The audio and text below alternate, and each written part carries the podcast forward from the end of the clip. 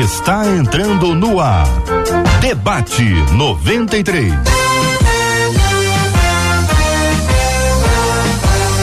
Realização 93 FM. Um oferecimento Pleno News. Notícias de verdade.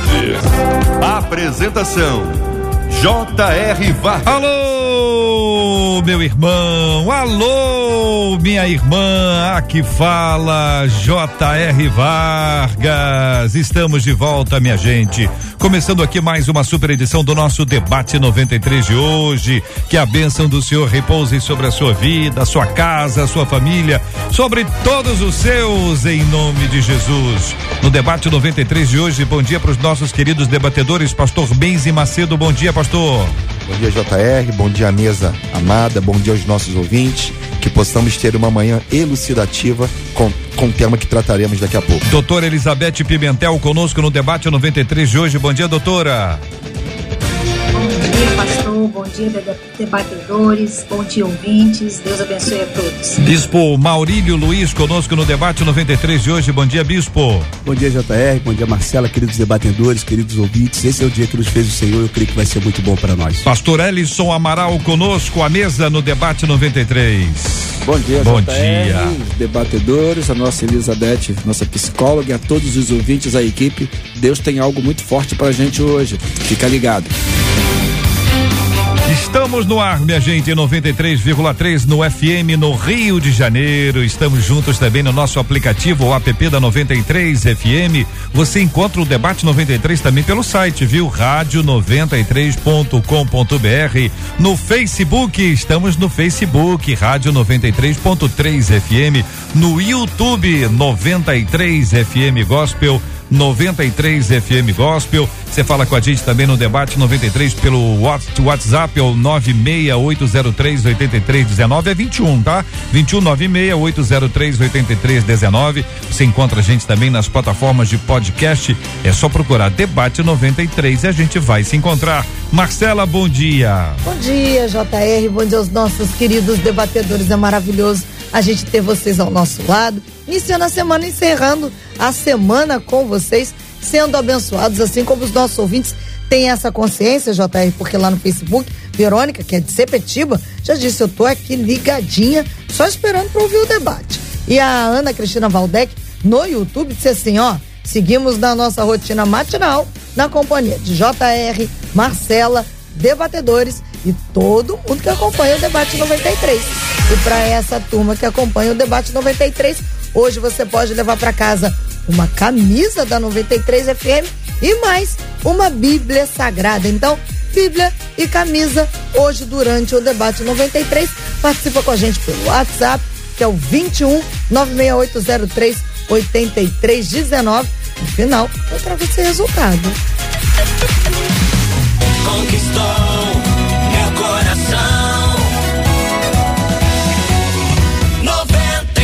Existe machista? Homens, homens são machistas ou homens hoje em dia o machismo está enfraquecido, esses homens não estão machistas. O que você está vendo aí na sua realidade, ouvinte? Tem macho e tem machista. Tem gente que tá virando machista, tá ficando mais grosso, mais bronco, tá ficando mais ogro do que já foi no passado? Ou isso tá mudando? A pergunta que faz a nossa ouvinte tá nessa linha. Como crescer na vida quando se é casada com o machista? Eu sempre apoiei incondicionalmente meu marido. Fiz com que ele voltasse a estudar. Encorajei a abrir um negócio e assim se sentir um homem realizado. Só que ele não age da mesma forma. Ele me coloca para baixo. Ele menospreza a minha inteligência e nunca me apoia. Não aguento mais ser diminuída, é o que fala nosso ouvinte. Por que geralmente o homem não consegue apoiar e se alegrar com o crescimento de sua mulher, hein? É possível existir competição no casamento? Como se dar conta de que o sucesso do meu cônjuge me incomoda? Nós vamos responder, pastor Ellison, cada uma dessas perguntas no passo a passo, mas eu gostaria de perguntar inicialmente ao senhor a pergunta que faz a nosso ouvinte. Como crescer na vida quando se é casado com um machista? Em primeiro lugar, entender que no casamento há direitos e deveres, há uma responsabilidade, tanto para o homem quanto para a mulher. Primeiro ponto que eu já trago: o homem precisa fazer a mulher feliz. A mulher precisa fazer o homem feliz. Talvez a, o primeiro passo errado é eu quero ser feliz independente do outro. Não.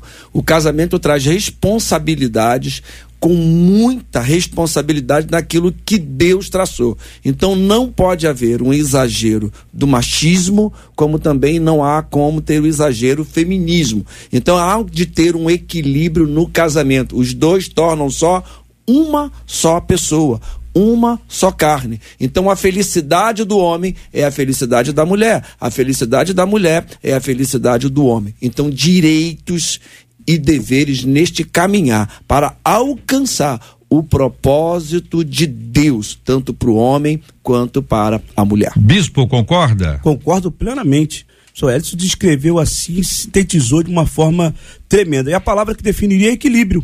É esse entendimento entre um e outro para gerar o que precisa ser feito dentro de um relacionamento, o casamento a dois. É, e eu quero ressaltar também dessa importância dessa construção do casamento. As pessoas costumam dizer assim: eu vou casar para ser feliz, né? Eu, eu sempre digo para minha esposa que eu sou tão feliz que eu encontrei alguém que é feliz como eu para casar. Então a felicidade, ela se completa quando eu estou feliz, né? Então fazer a felicidade do outro é uma alegria, é poder ver, é poder participar, é poder gerar, mas tudo dentro desse equilíbrio. É o que a gente vai trazer. Eu creio que muita gente vai se identificar nessa manhã e muitos outros até mesmo pessoas que estão namorando para poder identificar e encontrar um caminho para chegar aí na resposta para o seu casamento bem-sucedido. Pastor Meise, está de acordo? Estou de acordo, é isso mesmo, Jota. Acho que os colegas foram muito felizes Bispo Maurílio falou uma coisa importante, a construção do casamento. Acho que o relacionamento a gente constrói ou a gente destrói. Então, se a gente quiser ter uma relação não perfeita, porque não somos perfeitos, mas uma relação saudável, que abençoa a nossa vida, que glorifica o nome de Jesus, só para a gente poder também lembrar que a relação marido e mulher fala da união mística entre Cristo e a igreja. Então, na, na, nessa relação de Cristo e a igreja, não tem competitividade, não tem agressividade. Então a relação deve ser saudável. A gente deve buscar ter uma relação saudável.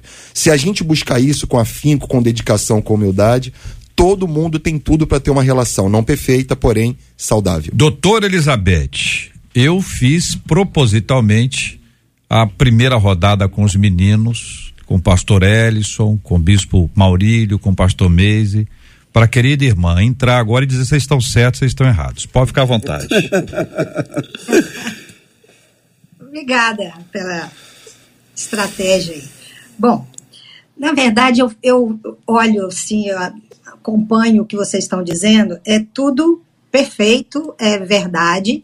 Agora, por que será que tantas pessoas conhecem essa verdade, ensinam essa verdade, mas não praticam essa verdade? Quantos pastores nós conhecemos que falam sobre isso? Eles sabem todos os versículos bíblicos que falam sobre isso. Eles dão um show de pregação sobre isso. Mas por que, que dentro da casa deles eles não agem, de, não agem da mesma forma? Porque, na verdade, não é só uma questão de conhecimento, não é só uma questão de entendimento. Eu sei que a gente está aqui, a gente precisa falar sobre isso, a gente precisa aconselhar as pessoas, mas tem coisas muito mais profundas do que o próprio conhecimento da palavra, que são as nossas dificuldades emocionais, né? São as coisas que estão antes. Por isso que eu, às vezes, aqui defendo muito essa questão da gente compreender as questões emocionais também dentro das igrejas, porque elas são barreiras para o crescimento espiritual. Você, sa você sabe que tem que fazer, mas você não faz por quê? Esse relato, por exemplo, dessa pessoa aqui, eu sei que a gente não pode é, dar um diagnóstico a partir só de um relato, mas a mim é muito claro, né, para mim, por algumas falas aqui, que é uma pessoa, é uma mulher dependente emocional que precisa da aprovação do marido e é um marido que é um narcisista, que não consegue olhar para outra pessoa como pessoa, como ser humano certo? Mas que vê as questões dele como prioridade na vida. Aliás, prioridade não, a única coisa que é importante na vida.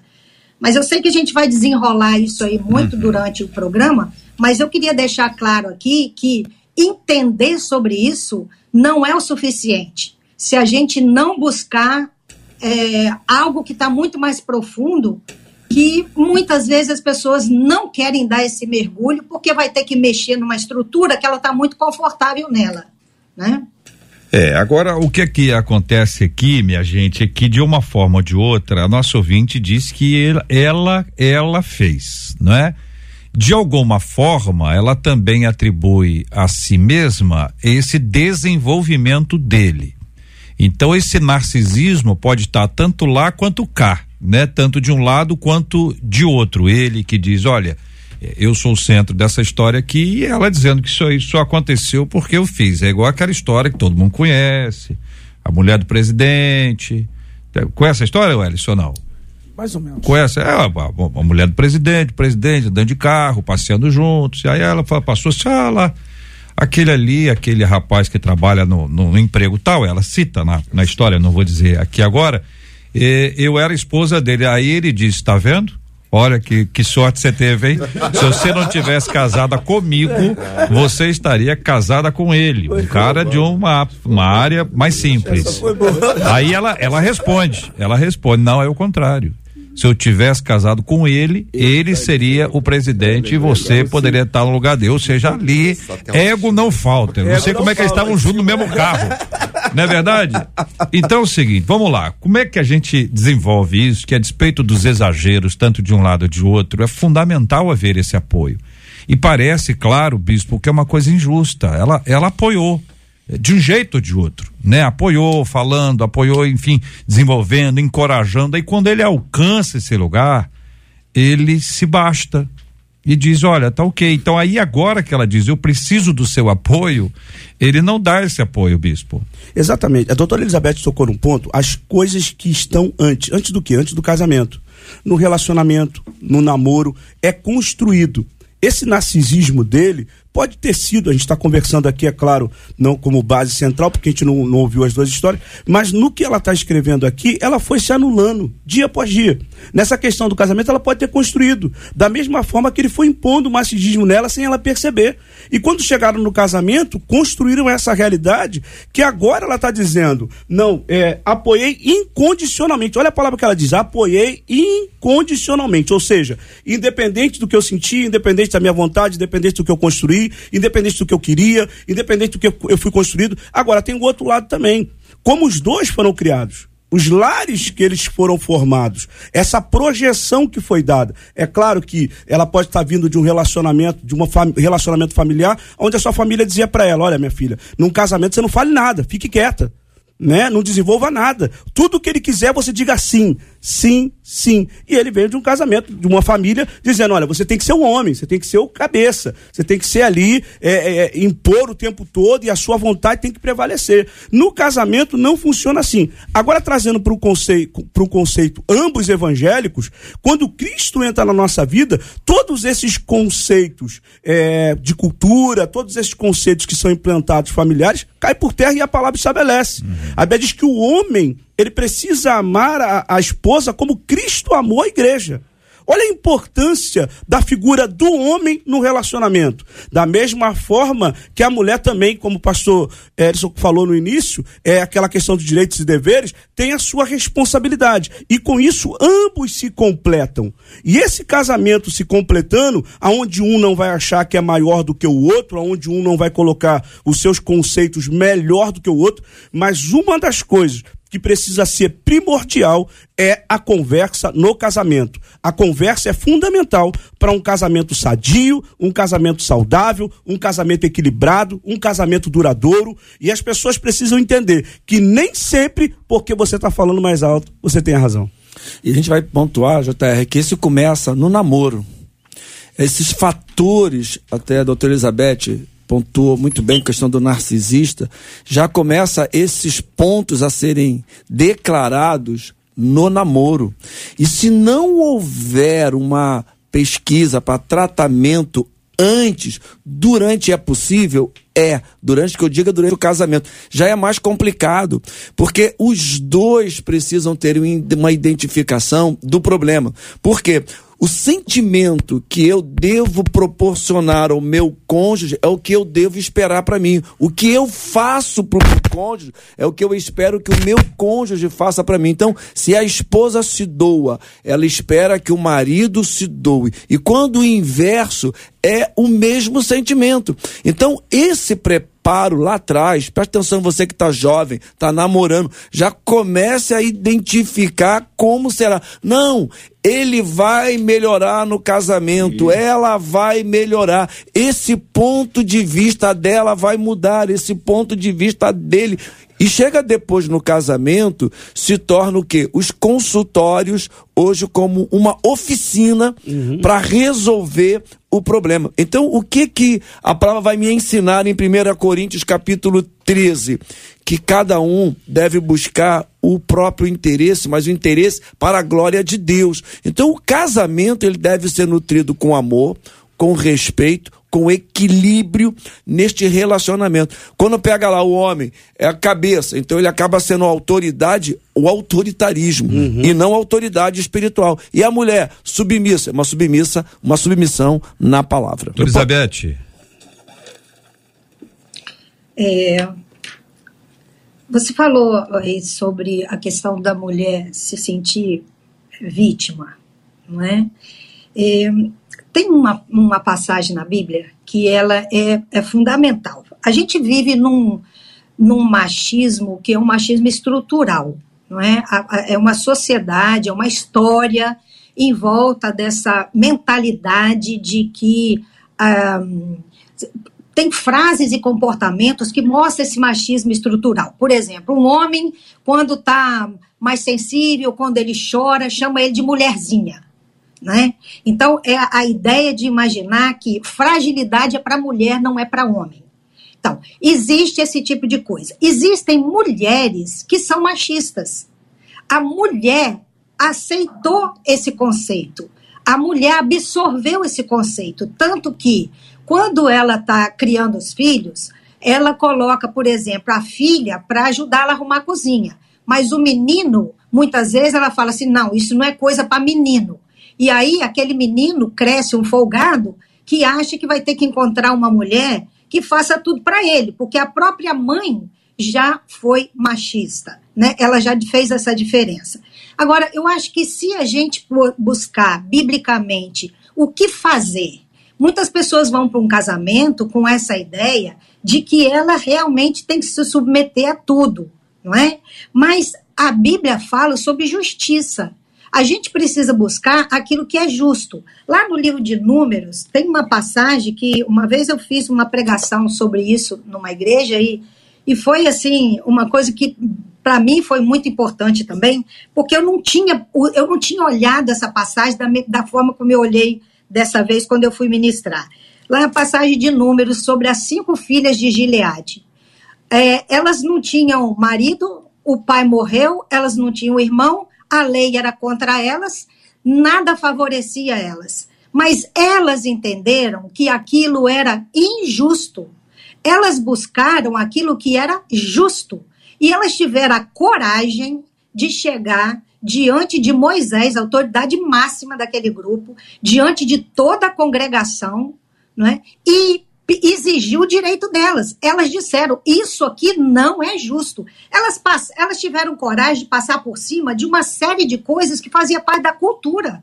Certo? Mulher não falava, mulher não era contada, mulher não era considerada, a lei não favorecia a mulher, e elas tiveram de coragem de buscar aquilo que é justo. Moisés deve, com certeza ficou tão impactado com a coragem dela que levou o caso para Deus ao invés dele decidir ali mesmo. Ele mesmo poderia ter decidido a história. Ele mesmo poderia ter dito para ela: não, a lei não diz isso. Mas ele ficou mexido com a coragem daquelas cinco mulheres e ele foi perguntar para Deus. E Deus falou assim: é justo o que elas estão pedindo. E a lei foi mudada. E outras mulheres foram abençoadas por causa da coragem daquelas cinco. Então, a gente precisa sair dessa, desse preconceito, mas é homens e mulheres que precisam sair do preconceito, porque não é só o homem que é preconceituoso, a mulher também ela é preconceituosa. Então, eu acho que o que a- o norte da gente precisa ser a justiça. E onde a gente vai buscar essa justiça, essa justiça? A gente vai buscar essa justiça na palavra de Deus. Ali tem o equilíbrio, ali tem a balança certa, ali tem o norte certo, mas eu creio que para a gente sanar esse problema, a gente precisa buscar uma direção, tanto homens quanto mulheres. Jota, eu só queria frisar uma coisa que eu acho importante aqui: fazer o que é certo não é pecado, não. Então veja bem, a ouvinte está dizendo que ela encorajou o marido, que ela ajudou o marido, ela fez o que é certo. Eu acho que o papel dela na vida dele foi fundamental. Se não, é, pra gente não correr o risco de achar que o que ela fez foi um erro. Não, minha amiga, você fez o que é certo. O que você fez com seu marido, o que a minha esposa deve fazer comigo eu fazer com a minha esposa. Apoiar o cônjuge é uma coisa nobre. Então a Bíblia, quando manda o marido amar a igreja de forma incondicional, é isso. Parece-me aqui é que a recíproca aqui não foi verdadeira.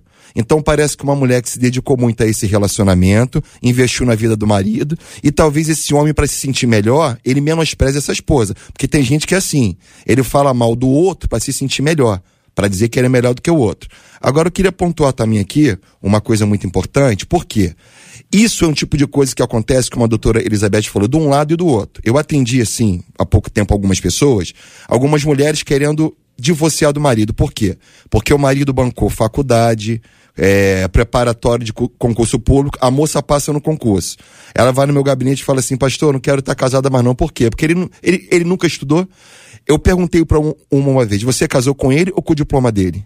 Porque se você casou com o diploma dele, então de fato essa relação não faz sentido. Se você casou com a integridade desse homem, que inclusive investiu na sua vida. Pra gente entender que na vida conjugal não tem nada meu, é a mudança de pronome, nada é meu, tudo é nosso. Então nós faremos, nós conseguiremos, nós sonharemos. E aí vem aquele texto clássico de Eclesiastes capítulo 4, versículo 9. É melhor serem dois do que um, porque tem melhor paga do seu trabalho. Né? Versículo 10 fala: se um cair, o outro levanta. Então, eu acho que isso é importante para a vida conjugal. Essa ouvinte, ela fez o certo. Ela apoiou o marido. Gente, qual marido que não quer o apoio da esposa? Da mesma forma que a esposa conta com o apoio do marido. Então, fazer o que é certo, eu acho que isso é bom. E a Bíblia diz: não nos cansemos de fazer o bem. Então a gente precisa entender que a nossa função na vida do outro é a função de abençoar, é a função do acolhimento, é a função do investimento. Se eu não estou valorizando o bem que a minha esposa faz para mim, eu estou pecando contra ela. Eu preciso dar valor para as coisas boas que a minha esposa faz na minha vida, investindo na minha vida, me abençoando, me honrando. Então, só queria ir nessa linha aqui, de dizer que ela fez o certo. Se o marido não está valorizando, então ele está perdendo uma grande oportunidade de estar ao lado de alguém que o honrou, né? Que está incentivando, que está demonstrando amor, Exato. mas infelizmente ele não está valorizando isso. É, ela reclama da não valorização e do não retorno, uhum. do não encorajamento na hora que ela da precisa. Pelo contrário, ela diz que ele não age da mesma forma, ele me coloca para baixo, ele me menospreza, aliás, menospreza a minha inteligência. Isso aí é de uma brutalidade, brutalidade e nunca me apoia. Não aguento mais ser diminuída. É a fala dela, ou seja, o que ela está dizendo é que ela recebeu, ela ofereceu, ela ofertou, uhum. ela doou e não está recebendo não tá nada. Recebendo. Pelo contrário, o que ela está recebendo é pedrada, pontapé, é, não físico, mas emocional, um assédio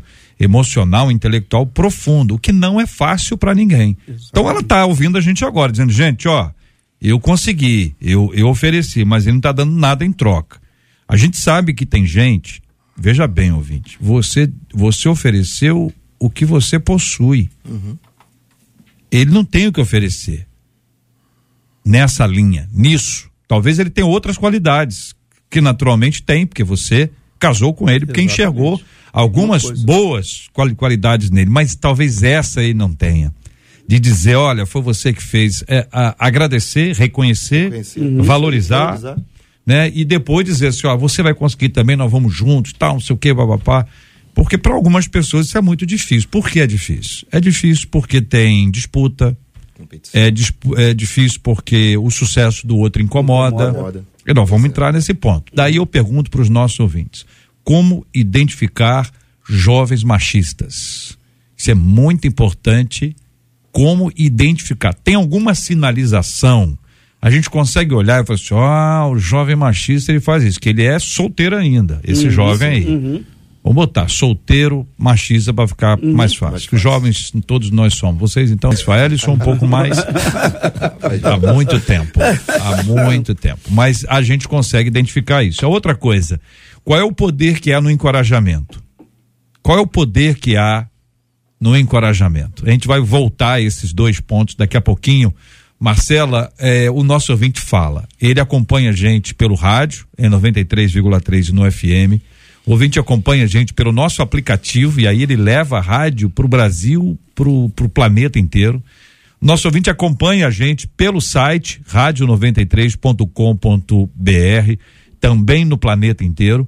E no Facebook e no YouTube, também para o planeta inteiro, ele nos acompanha e pode dar a sua opinião. Então tá dando opinião, fazendo perguntas, além do nosso WhatsApp, que é o 21968038319.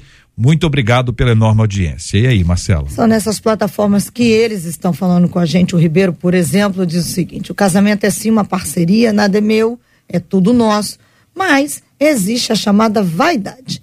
É essa vaidade que acaba gerando inveja aí, e também a competitividade entre os pares. E no decorrer do tempo em que a relação vai esfriando, diz ele, a tendência é que isso aumente.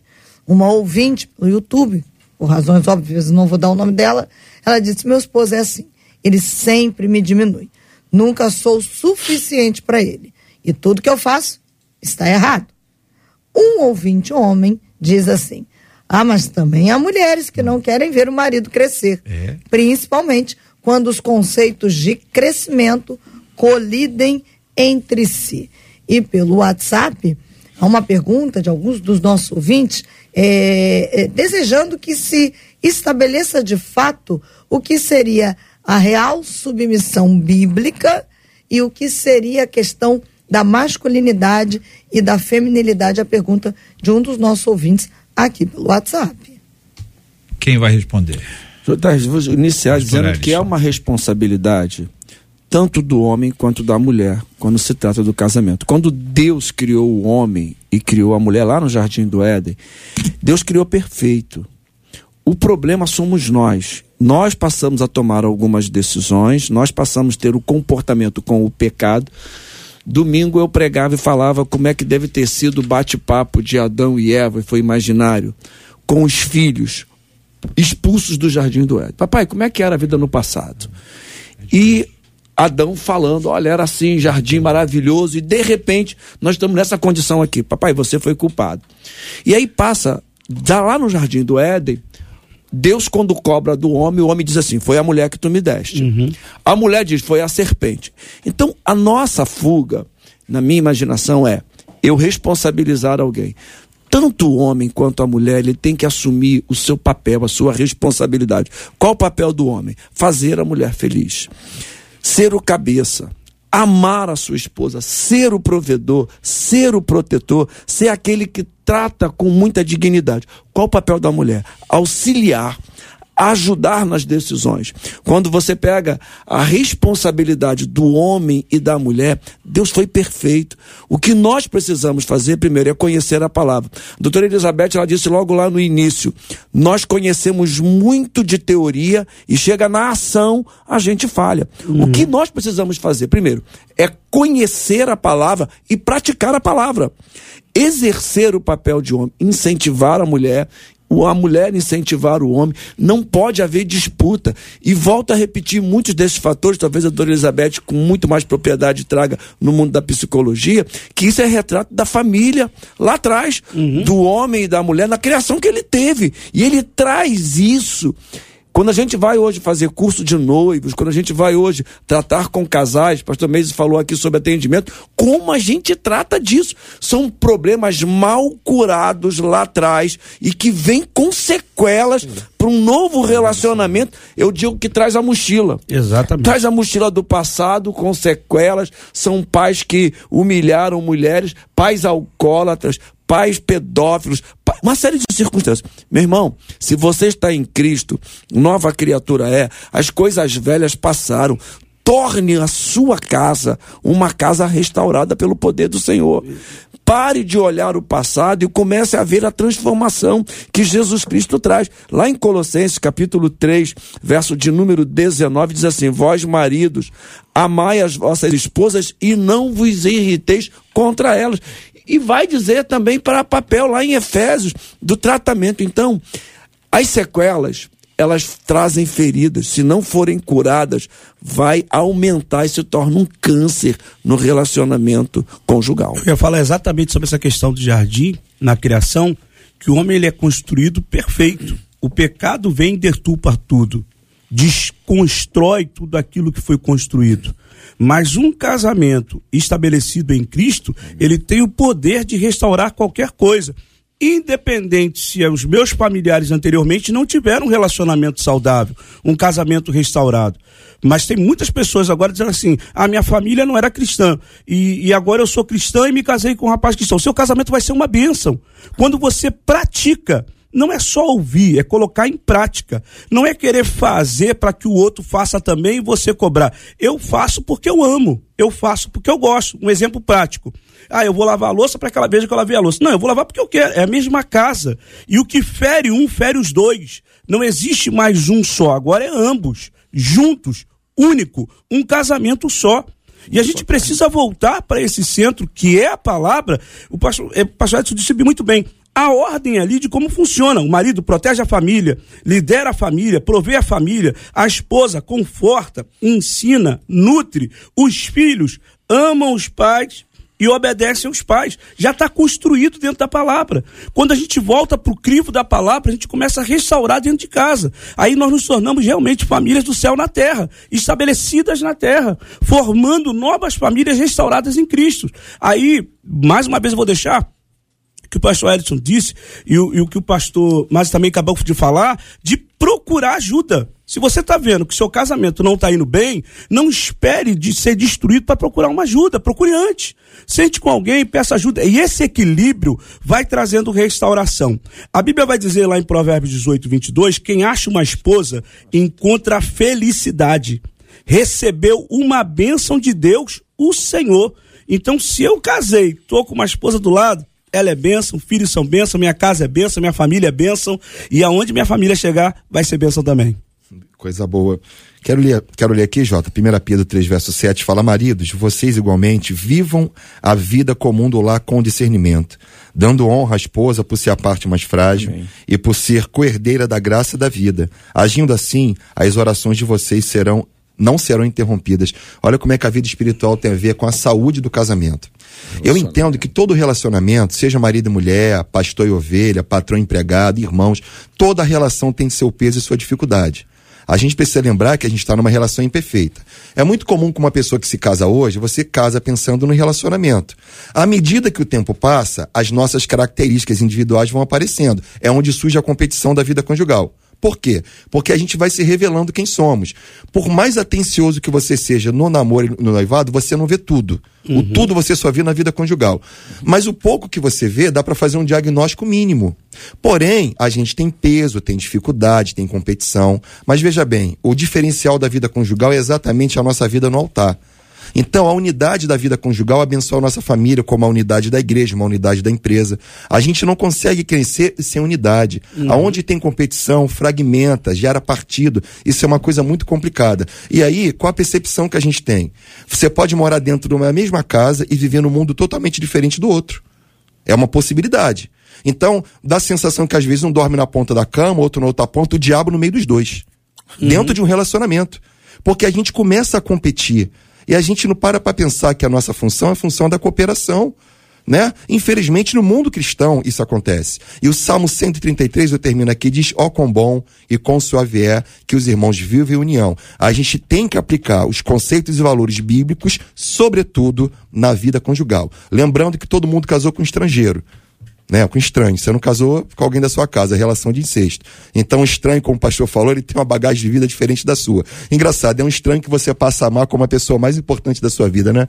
Isso. É uma loucura isso. Daqui a pouco vira um problema. E é. a doutora Elizabeth, ouvindo a, a nossa querida irmã também sobre esse assunto, pensando com a gente, estamos aqui no debate 93 de hoje.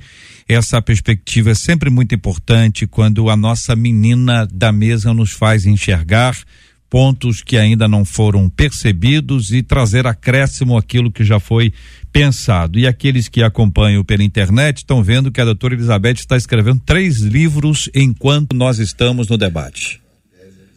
Pois é. Não vai dar tempo de eu falar todas as coisas que eu anotei aqui, né? Mas é, quando se falou aí, alguém comentou, já não me lembro mais quem, né? Que comentou sobre o namoro, que a gente tem pistas, né? De, do que, que vai acontecer. Esses dias eu estava fazendo uma live explicando a respeito das características de um narcisista e uma jovem, né? É, a maioria das pessoas que me acompanham já são casadas e elas já passam por um. são adoecidas por esse relacionamento, porque adoece fisicamente, tem gente que morre, né? Tem pessoas que têm AVC, tem pessoas que têm câncer, tem pessoas que. É, não é um relacionamento simples de falar, né, de, né, só dizer o que, que Deus espera delas. É uma coisa muito profunda que é, é complicado demais aqui para eu explicar tudo. Mas tinha uma jovem que estava namorando um cara e ela falou assim: Ah, eu gosto muito do meu namorado, mas ele já exigiu que eu tire todas as minhas redes sociais, que eu tire, que eu acabe com as pessoas que estão no meu WhatsApp, porque ele não quer nenhum que eu tenha contato com ninguém, e ele quer que eu não fale mais, que eu acabe com as minhas amizades, que eu não, não, não converse mais com as pessoas. Ele começou a me restringir em tudo. Eu falei, filha, corre, tá? Corre. Aí ela falou, mas eu gosto dele. Eu falei assim, pois é, mas você não tá gostando é de você. Porque quando você abre mão no namoro da su, das suas amizades, da sua rede social, da sua família, no, no casamento, ele vai tirar a sua identidade, ele vai tirar, é, a, a, ele vai anular sua personalidade, ele vai anular todas as coisas que você tem, porque no namoro ele já começou a anular. Então, essas pistas você tem que ver e tem que sair fora. Agora, gente, eu preciso ler uma coisa aqui para vocês, porque é, a gente está caminhando por um tempo onde é isso aí vai ser o normal. Isso aí é o que vai acontecer. Pessoas que são egoístas, pessoas que são invejosas. Eu trato de filhos que têm mães narcisistas, eles não podem contar vitórias para mãe e pai. A mãe que disputa a filha com o namorado dela, que toma as amigas dela e fala mal dela, mães que não suportam ver uma vitória de uma filha, mães que jogam os, o filho um contra o outro. Eu tô, eu tô, a gente está falando aqui, eu estou aproveitando meu minha, minha conhecimento aqui profissional para falar de aberrações. E essas aberrações, elas existem. E quem está ouvindo aí, está ouvindo e pode se identificar com isso. Existem maridos e existem mulheres que sim, eles tiram tudo do outro, eles têm inveja do outro, eles não conseguem se alegrar com outros, eles destroem datas comemorativas do outro para que o outro não seja feliz, ele tem incômodo de ver a, a, alegria de uma outra pessoa. Por quê? Porque eles não são capazes de sentir nada disso. São pessoas que vivem num caos interior tão absurdo que ele não consegue ver no outro alguma coisa que ele não tem genuinamente ele vai estragar relacionamento porque ele não tem possibilidade de fazer relacionamento profundo. A gente está falando de aberrações que são normais e é bíblico isso. O apóstolo Paulo falou para Timóteo: se prepara, existirão tempos trabalhosos, e os, nos tempos trabalhosos o ser humano vai ser assim. E ele fala: egoístas, avarentos, orgulhosos, arrogantes, blasfemadores, desobedientes aos pais, ingratos, ímpios, sem afeto natural, implacáveis, caluniadores, sem domínio de si, cruéis, inimigo do bem, traidores, atrevidos, convencidos, mais amigos dos prazeres do que amigo de Deus, tendo forma de piedade, mas negando a eficácia dela. Fique longe deste.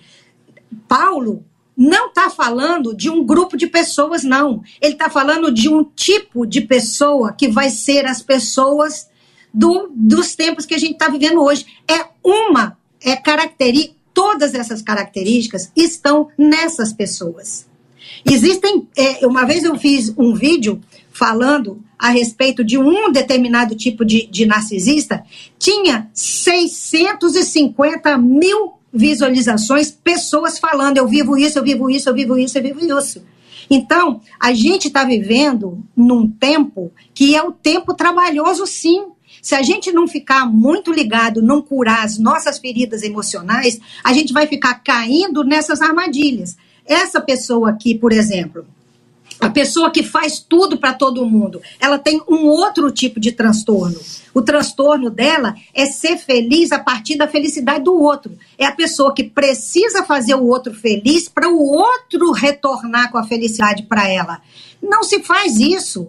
Você ajuda o outro, a gente precisa, como, como um, um dos pastores, desculpa, não gravei, a gente precisa fazer porque a gente, que é a nossa índole fazer. Você precisa ajudar porque isso é o certo fazer. Você tem que apoiar porque é isso aí que Deus mandou fazer. Agora, quando você é uma pessoa que tem um transtorno de dependência emocional, você faz porque a sua felicidade depende do que o outro vai retornar para você, certo? Então, a gente está falando aqui de coisas que são muito mais profundas e que não é tão simples assim de tratar. E eu vou dizer para vocês: esse tipo de pessoa relatado aqui na Bíblia não tem cura. Não tem. É um transtorno de personalidade. A personalidade foi formada assim. Não é uma educação, não é uma coisa que a pessoa fala assim: ah, eu não conhecia essa passagem da Bíblia. Não é um jeito de ver a vida, é um transtorno, uma forma que a personalidade dele foi desenvolvida em cima desse padrão. Não muda. Esses dias uma pessoa perguntou para mim: e se eu levar ele para a igreja? Se a igreja curasse esse tipo de pessoa, não tinha tanta gente dentro da igreja assim. Porque eu conheço milhares que estão dentro da igreja, que têm cargo de liderança, e são assim eles adoecem a família. Lá dentro eles são perfeitos. Do lado de fora a família está morrendo, está adoecendo, certo? Então a igreja não tem condição de salvar pessoas que têm esse tipo de transtorno de personalidade. Não tem, certo? Então, a gente, por isso que o apóstolo Paulo falou: afaste-te deste, porque não tem cura, não tem salvação, certo?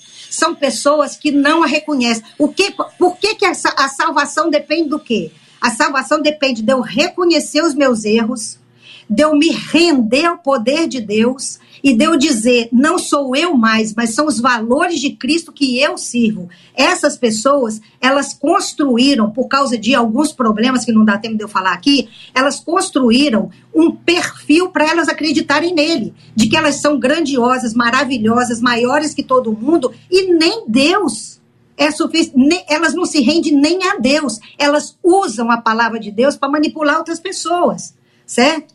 Então, a gente está falando de algo que é mais profundo do que o que do que um problema de relacionamento comum que a gente usa com, com uma palestra, com uma educação, com um conselho, certo? Eu só queria trazer o outro lado, tá? Para a gente entender, porque tem muitas pessoas que estão ouvindo e que falam: eu já fiz de tudo, eu já levei para a igreja, eu já conversei com o pastor, eu já fiz campanha de oração e não melhora. Por quê? Porque nem tudo é uma questão de conselho, nem tudo é uma questão de direcionamento. Tem coisas que são transtornos muito mais profundos. Muito bem, são 11 horas e 43 minutos na 93, 11 e 43 Ligado aqui na 93, participando conosco, trazendo suas opiniões, seus olhares, suas perspectivas. Eu perguntei agora há pouco aqui como identificar eh, futuros machistas, jovens machistas. Tem gente que diz que machista é a mãe que cria o machista. Eu não sei se você concorda com isso. A pergunta também sobre a questão do poder do encorajamento. Quanto a gente pode encorajar uma pessoa? O quanto faz diferença quando alguém encorajador é levantado na sua vida. A pessoa nem sabe, às vezes, a, a força que tem na fala, uh, na mensagem que entrega para a vida de uma pessoa. E trato isso aqui não no coletivo, mas no individual, na conversa interpessoal. Pastor Ellison. JR, eu, eu concordo em boa parte da fala da nossa doutora Elizabeth, mas uma parte eu, eu tenho assim, dificuldade de compreender e de aceitar, né? Vou lá. A igreja, ela não vai salvar todo mundo, porque quem salva é Cristo. Primeiro ponto que eu acho, doutora Elizabeth e meus ouvintes, o melhor caminho é a igreja. O melhor caminho é Cristo, é ali que a gente vai receber. Paulo vai tratar de muitas coisas, e eu sou apaixonado por Paulo e Pedro, que são ensinadores. 1 Timóteo 5,8 vai dizer assim: Mas se alguém não tem cuidado dos seus, e principalmente da sua família, negou a fé e é pior que o infiel. A responsabilidade de conhecimento em Cristo é se render a Cristo. Eu só consigo ser tratado em duas dimensões. Primeiro, do transtorno psicológico, buscando a psicólogo e ter o cuidado. É o domínio próprio que vai lá no fruto do Espírito. Mas não é possível, às vezes, tratar totalmente com o psicólogo, porque às vezes há barreiras pessoal, é se render a Cristo. Pedro era um cara difícil. Pedro era um cara impossível. E quando Pedro tem uma experiência com Cristo, o Senhor vai falar assim para ele: Pedro, Agora, três perguntas. Tu me amas, tu me amas, tu me amas. Vai e apacenta as minhas ovelhas. Porque Pedro agora estava apto a viver isso. Então, eu acredito, porque as pessoas podem ouvir a palavra, eu compreendo. Eu sou um fã da doutora Elizabeth, esteve lá em nossa igreja, quero que ela volte. E dizer assim: a preocupação que eu fiquei com a palavra é que as pessoas que estão nos ouvindo achar assim, Não é nem a importante igreja mais. resolve. Exatamente. Então, eu, eu me preocupei só com isso, viu, doutora Elizabeth? Com essa, essa sua palavra. Então, eu creio que é Cristo, porque quem está em Cristo, o narcisista. Eu tenho enfrentado isso nos meus, nos meus atendimentos de gabinete. Eu tenho vários psicólogos na igreja em caminho. Hoje mesmo, a vinda para cá, eu encaminhava alguém para se tratar com um psicólogo, porque eu acredito. Na... Minha esposa é, é psicanalista. Então a gente acredita nisso. Mas o evangelho transforma. transforma. O evangelho muda. Cura, o evangelho restaura. traz algo novo. E é Exatamente. esse poder do Cristo. Jeremias vai dizer: olha, quebra tudo e faz de novo. Então é difícil o narcisista. O narcisista vai fazer com que você perca o convívio familiar. O narcisista vai perder com que você tenha prazer do sucesso do outro. Até vão dizer assim, ó, o sucesso do outro te incomoda. Não incomoda não. A alegria do irmão, eu vibro quando os membros da minha igreja conquistam uma empresa, é um carro novo, é passar num concurso. Eu levo pro altar e glorifico a Deus, eu honro essas pessoas. Mas, irmãos, a luta é para todo mundo. Pastores passam por luta. é, líder igreja, passa por né? luta, membro de igreja que tá lá no banquinho passa por. E alguns a gente nem sabe da luta dele que ele tá passando. Mas, irmão, tenha fé, cuide da sua casa, cuide da sua família, cuide das pessoas e incentive ao crescimento, incentive a estudar, a prosperar, mas não deixe de fazer a sua parte.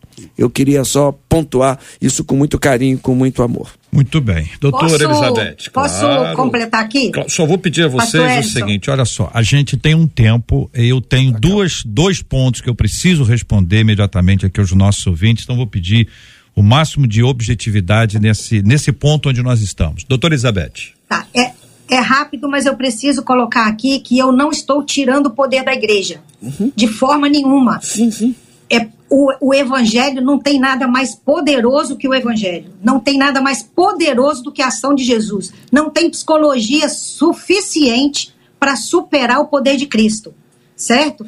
Porém, o que eu disse aqui é porque eu sei de quantas pessoas eu trato que são vítimas de irmãzinha de oração, de líder da igreja, que conhece a palavra, que estão lá dentro. Mas eles têm esse tipo de transtorno que o conhecimento da palavra não foi suficiente para eles, não porque a palavra não é suficiente, mas porque não houve rendição. Amém. É Essas isso. pessoas não são, elas não se rendem. Não é o poder do evangelho que não é o suficiente. É a rendição dessas pessoas que não acontece. Pastor Beis, e como identificar um futuro ou jovem machista?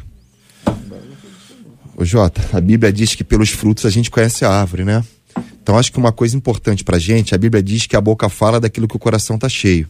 Então, quando você se relaciona com alguém, aquilo na conversa, à medida que você vai conhecendo, você vai vendo quais são as ideias, os pensamentos, os princípios, os valores, a estrutura familiar de onde a pessoa veio, porque a gente traz uma bagagem. A formação da nossa identidade tem a ver com a família de origem.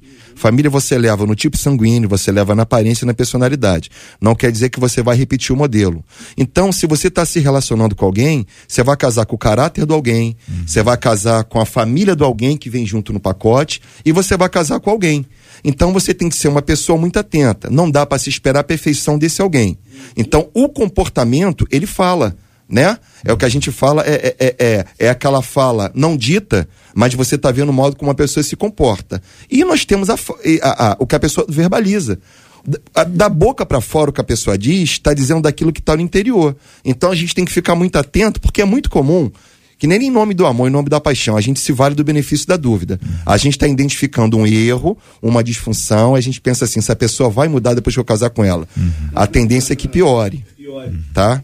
Tudo bem. Marcela. Segundo o Ribeiro, que sobressai mais em um jovem demonstrando o seu machismo, para ele, é quando esse jovem despreza tudo que se refere aos cuidados domésticos e a maneira como ele trata as crianças. Aí diz ele, fica alerta, porque para mim, ali está se revelando um jovem machista. Que, disse o que é isso? Bispo Maurílio, o poder do encorajamento. Como a gente consegue mensurar isso? Que impacto tem essa palavra de encorajamento na vida de uma pessoa? Total, ela dá destino, né?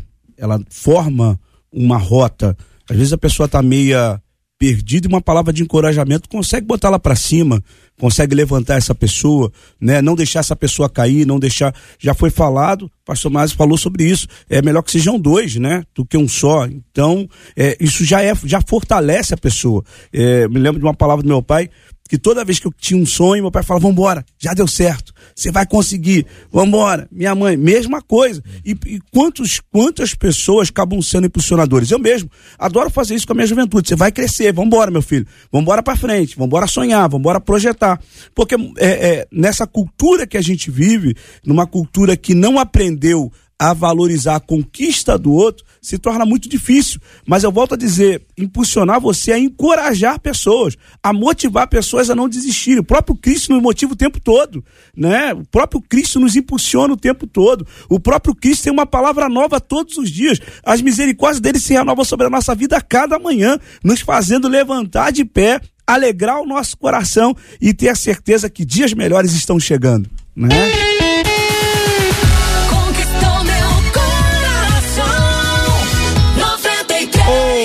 Ouvinte dizendo: planejei trair minha esposa, tive a oportunidade até o último instante de voltar atrás, mas eu fui até o fim. É duro dizer, porém eu reconheço que fiz tudo de maneira consciente. Como Deus age com relação ao pecado premeditado? É normal sentir prazer ao pecar quando o pecado é chamado de iniquidade? Como ficar livre do pecado e da iniquidade? São pontos cujo tema nós trataremos na próxima segunda-feira, se Deus quiser, a partir das 11 horas da manhã, em mais uma super edição do nosso Debate 93. Muito obrigado aos nossos queridos debatedores. Querida doutora Elizabeth Pimentel, muito obrigado, doutora. Eu que agradeço. Quero deixar aqui o versículo que está em João 16, 33, para confirmar aí o que o pastor acabou de falar sobre Jesus, né? Um grande encorajador. E ele disse: No mundo passareis por aflições, mas tem de bom ânimo, eu venci o mundo, não é? Então, que Deus abençoe a todos. Se alguém quiser saber mais sobre esse assunto que eu toquei aqui, sobre a questão do narcisismo, Elizabeth C. Pimentel é o meu Instagram, tem muito material lá que vai ajudar você a entender isso. Muito obrigado também a presença do pastor Meise Macedo. Fica a Deus por essa oportunidade, por essa mesa seleta. Queria deixar aqui o versículo, 1 Coríntios capítulo 13, verso 5, parte A. Paulo, vai, Paulo diz que o amor não maltrata. Então, acho que quem ama cuida. Descuido não combina com amor, tá, gente? Então, vamos cuidar das pessoas que nós amamos, porque a gente carece delas, né? A gente não pode fazer carreira solo. Deixar um abraço aqui para minha esposa, minhas filhas, para toda a PIB de Irajá. Deus abençoe. Pastor Ellison Amaral, muito obrigado, querido. Obrigado aos debatedores JR Equipe, Filipenses 2:4, não atente cada um para o que é propriamente seu, mas cada qual também para o que é dos outros. Viva na família da melhor maneira, se renda ao Senhor Jesus Cristo. Um abraço a PIB, Santa Cruz e a todos os nossos ouvintes e aqui os debatedores que foram espetaculares. Bispo Maurílio Luiz, muito obrigado, querido. Eu que agradeço, JR, um abração. Marcela, todo o pessoal aqui, o pessoal debatedor, você que está nos ouvindo, te fazer um convite né, especial hoje à noite. Continuamos no Projetando 2024, lá na comunidade evangélica Centro de Adoração Profética em Nova Cidade, Nilópolis, ali na rua Marechal Floriano Peixoto, 336, hoje, amanhã e domingo.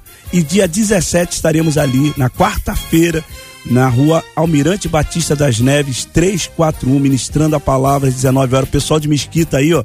Um alô pro pessoal de Mesquita. Quarta-feira estaremos juntos, vamos dando glória. Que Deus nos abençoe muito. Olha, Augusta Neves disse assim no WhatsApp: que maravilha de debate, parabéns a todos e glória a Deus pela vida de vocês. E a Cássia do Catumbi, do telefone 9859, final 13, leva para casa aí a Bíblia, mais a camisa da 93, Cássia, a partir de segunda-feira, cinco dias úteis para você passar por aqui, Rua Senador Harold de Oliveira 211 e leva para casa sua camisa sua Bíblia. Muito bem, Marcela, muito obrigado, Marcela. Muito obrigado à nossa equipe. Marcela, semana que vem. Semana que vem o JR tira uns dias de descanso e nós estaremos aqui sendo conduzidos pelo Cid Gonçalves, que vai matar as saudades aí do horário do debate 93 junto com a gente. Muito Bom bem. descanso, então, um grande abraço a todo mundo aqui no Debate 93, querido ouvinte, amado ouvinte da 93. Muito obrigado pela sua audiência, muito obrigado pelo seu carinho, pelo seu encorajamento. Uma semaninha e a gente já volta depois com muita alegria para estar com você aqui na 93. Vamos orar juntos, minha gente. Oração é fundamental na caminhada da gente. Eu quero pedir aqui ao pastor Ellison para orar conosco. Vamos colocar diante de Deus em oração os temas que nós tratamos. Vamos orar pela cura dos enfermos, pelo consolo aos corações enlutados. Vamos orar juntos uns pelos outros, em nome de Jesus.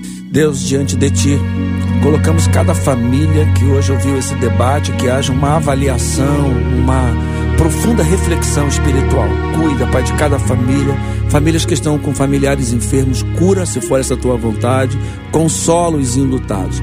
Dá também, Pai, ao JR uma semana de descanso e a toda a equipe que aqui estará atuando junto com o Cid, que seja bênção, com toda a programação que também que vai dar a sua continuidade. Pai, te peço a bênção para nós que estamos teus filhos, que nós possamos dar testemunho vivo do teu poder todo o tempo. Abençoa-nos, dai-nos a tua paz, em nome de Jesus. Amém. Que Deus te abençoe. Você acabou de ouvir Debate 93.